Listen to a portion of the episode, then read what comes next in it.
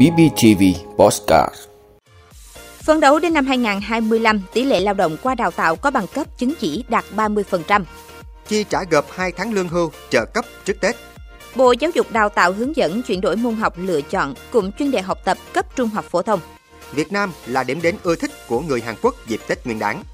Các công ty công nghệ tại Mỹ buộc phải công khai mức lương trả cho nhân viên. Đó là những thông tin sẽ có trong 5 phút sáng nay, ngày 12 tháng 1 của BBTV. Mời quý vị cùng theo dõi. Thưa quý vị, Chính phủ vừa ban hành nghị quyết số 06 về phát triển thị trường lao động linh hoạt, hiện đại, hiệu quả, bền vững và hội nhập, nhằm phục hồi nhanh kinh tế xã hội. Theo nghị quyết, mục tiêu tổng quát là thị trường lao động phát triển linh hoạt, hiện đại, hiệu quả, bền vững và hội nhập, góp phần phục hồi và phát triển kinh tế xã hội giai đoạn 2021-2025. Cụ thể, phấn đấu đến năm 2025, tỷ trọng lao động nông nghiệp trong tổng lao động xã hội khoảng 25%, tốc độ tăng năng suất lao động xã hội bình quân trên 6,5% một năm. Tỷ lệ lao động qua đào tạo có bằng cấp chứng chỉ đạt 30%, đào tạo lại, đào tạo thường xuyên cho khoảng 25% lực lượng lao động. Duy trì tỷ lệ thất nghiệp chung ở mức thấp dưới 3%, tỷ lệ thất nghiệp khu vực thành thị dưới 4%, tỷ lệ thất nghiệp thanh niên thành thị ở mức thấp dưới 7%, tỷ lệ thiếu việc làm của thanh niên nông thôn dưới 6%. Sau hơn 35 năm đổi mới đất nước, thị trường lao động Việt Nam đã có bước phát triển cả về quy mô và chất lượng, từng bước hiện đại, bền vững và hội nhập quốc tế. Hệ thống thể chế chính sách thị trường lao động được hoàn thiện, quan hệ cung cầu lao động gia tăng, chất lượng việc làm ngày càng cải thiện. Lao động Việt Nam từng bước đảm nhiệm được những công việc phức tạp mà trước đây phải cần tới chuyên gia nước ngoài. Tiền lương và thu nhập của người lao động được cải thiện rõ rệt. Năng suất lao động và năng lực cạnh tranh của lực lượng lao động được nâng lên, đóng góp quan trọng vào những thành tựu về kinh tế xã hội Việt Nam đạt được trong thời gian qua. Thưa quý vị, để góp phần đảm bảo quyền lợi cho người hưởng chế độ bảo hiểm xã hội được đầy đủ kịp thời, trong hơn một tuần qua, các điểm chi trả lương hưu tại nhiều địa phương đã thực hiện chi trả gộp lương hưu trợ cấp tháng 1 và tháng 2 năm 2023. Đặc biệt đối với người già yếu cô đơn sẽ được chi trả trực tiếp tại nhà. Thống kê cả nước khoảng 3,3 triệu người hưởng lương hưu trợ cấp bảo hiểm xã hội. Bảo hiểm xã hội Việt Nam yêu cầu tăng cường kiểm tra giám sát quá trình chi trả cho người hưởng, phối hợp giải quyết xử lý dứt điểm phát sinh vướng mắc trước Tết. Đối với người hưởng là người già yếu, cô đơn, ốm đau, bệnh tật, không có khả năng đến nhận trực tiếp, các cơ quan chức năng xây dựng kế hoạch chi trả sao cho thuận lợi nhất. Hiện nay, số người hưởng lương hưu qua thẻ ATM chiếm khoảng 35% tổng số người hưởng chính sách này. Quý vị, Bộ Giáo dục Đào tạo vừa ban hành công văn về việc hướng dẫn chuyển đổi môn học lựa chọn cùng chuyên đề học tập cấp trung học phổ thông. Cụ thể, việc lựa chọn môn học cùng chuyên đề học tập của học sinh cần giữ ổn định cho đến hết lớp 12. Trong trường hợp đặc biệt học sinh có nguyện vọng chuyển đổi môn học lựa chọn cùng chuyên đề học tập thì việc chuyển đổi được thực hiện vào cuối năm học để đảm bảo thực hiện kế hoạch giáo dục của nhà trường, quy định về kiểm tra, đánh giá và thời gian để học sinh bổ sung kiến thức, kỹ năng.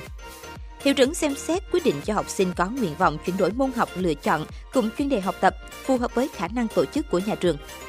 Học sinh có nguyện vọng và được nhà trường chấp thuận cho chuyển đổi môn học lựa chọn cùng chuyên đề học tập phải có bản cam kết tự bổ sung kiến thức của chương trình môn học mới cùng chuyên đề học tập mới ở lớp học trước đó, có xác nhận đồng ý và cam kết của cha mẹ học sinh hoặc người giám hộ để đủ năng lực học tiếp môn học mới cùng chuyên đề học tập mới ở lớp học tiếp theo. Nhà trường có các giải pháp phù hợp hỗ trợ học sinh bổ sung kiến thức, kỹ năng của môn học mới cùng chuyên đề học tập mới, Tổ chức kiểm tra đánh giá việc tự bổ sung kiến thức, kỹ năng của học sinh theo nội dung yêu cầu cần đạt quy định trong chương trình môn học để đảm bảo cho học sinh có đủ năng lực học tiếp môn học mới cùng chuyên đề học tập mới ở lớp học tiếp theo. Thưa quý vị, theo dữ liệu của các hãng lữ hành Hàn Quốc, nhu cầu du lịch nước ngoài của người dân nước này đang tăng mạnh sau đại dịch Covid-19 và Việt Nam vẫn là một trong những điểm đến được nhiều người dân xứ sở Kim Chi lựa chọn nhất trong dịp Tết Nguyên đán Quý Mão sắp tới. Dữ liệu từ các hãng lữ hành Hàn Quốc cho thấy, dù thời gian nghỉ Tết Nguyên đán chỉ kéo dài 4 ngày, nhu cầu đi du lịch nước ngoài của người dân nước này trong dịp Tết vẫn tăng cao. Tính đến đầu tháng 1 này, số lượng vé máy bay mà các hãng lữ hành chuẩn bị cho dịp Tết Nguyên đán 2023 đã được bán hơn 80%, Điểm đến ưu thích vẫn là Nhật Bản, Việt Nam và một số quốc gia Đông Nam Á khác. Ngành du lịch Hàn Quốc xem đây là những dấu hiệu phục hồi rất tích cực kể từ khi đại dịch Covid-19 bùng phát.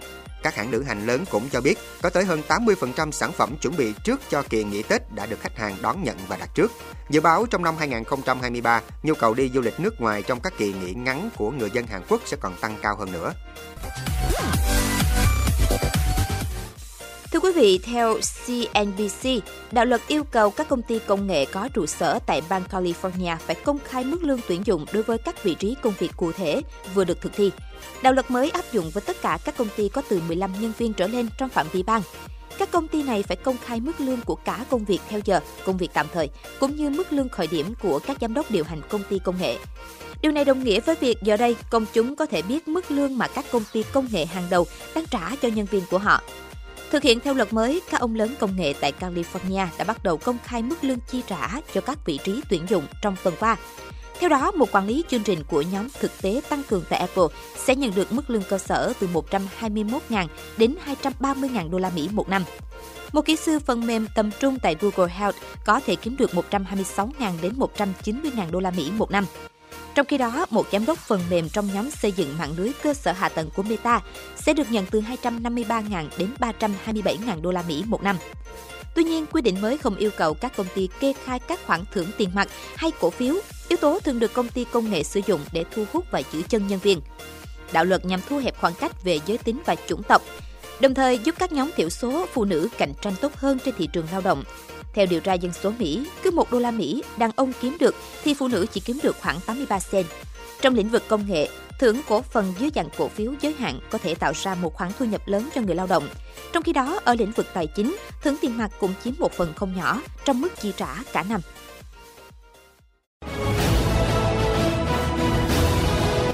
Vị đã luôn ủng hộ các chương trình của Đài Phát thanh truyền hình và báo Bình Phước. Nếu có nhu cầu đăng thông tin quảng cáo ra vặt, quý khách hàng vui lòng liên hệ phòng dịch vụ quảng cáo phát hành số điện thoại 02713 887065. BBTV, vì bạn, mỗi ngày.